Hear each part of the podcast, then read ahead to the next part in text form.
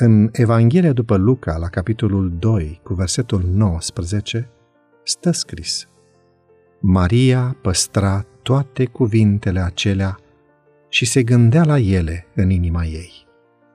Despre Suzana Wesley se spune că era o femeie cinstită și hotărâtă. Mamă a 19 copii, dintre care au supraviețuit 13, Suzana și-a educat cu dedicare copiii, unul dintre ei fiind chiar John Wesley. Educația celor mici începea încă de la naștere. Niciun copil nu primea ce voia pentru că plângea. Totul era regulat, atât mesele copiilor, cât și somnul. Când se adresau unul altuia, foloseau cuvintele frate sau soră. Doamna Wesley avea o răbdare de fier cu toți copiii. Într-o zi, soțul ei, pastorul Samuel Wesley, i-a spus Mă mir de răbdarea ta. Ei repetat acelui copil de 20 de ore același lucru. Ea a răspuns Dacă aș fi repetat doar de 19 ori ca să-mi fac mie pe plac, toată munca mea s-ar fi dus de râpă.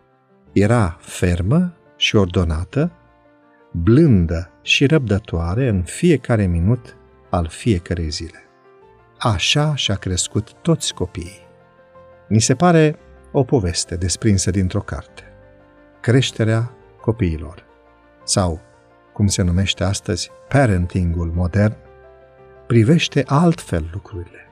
Această eră a redescoperirii copilului se pare că aduce mai multe probleme decât rezolvări. Încă înainte de a spune mama sau tata, căutăm să le oferim copiilor cea mai bună creșă, grădiniță sau școală, cei mai buni profesori și cea mai bună educație posibilă. Dar cum rămâne cu educația din familie? Cum rămâne cu mama sau tata, care ar trebui să fie primii dascăle ai copiilor lor? Să ne gândim la copilul Isus și la Maria, mama lui.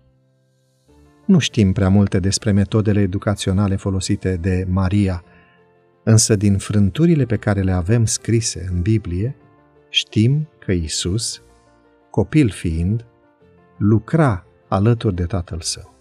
Apoi, la 12 ani, când Isus s-a pierdut de grupul care pleca spre casă, Maria nu a întârziat să-l facă responsabil pentru această întâmplare. Este evident că educația de acasă, din familie, rămâne o etapă extrem de importantă în dezvoltarea copiilor.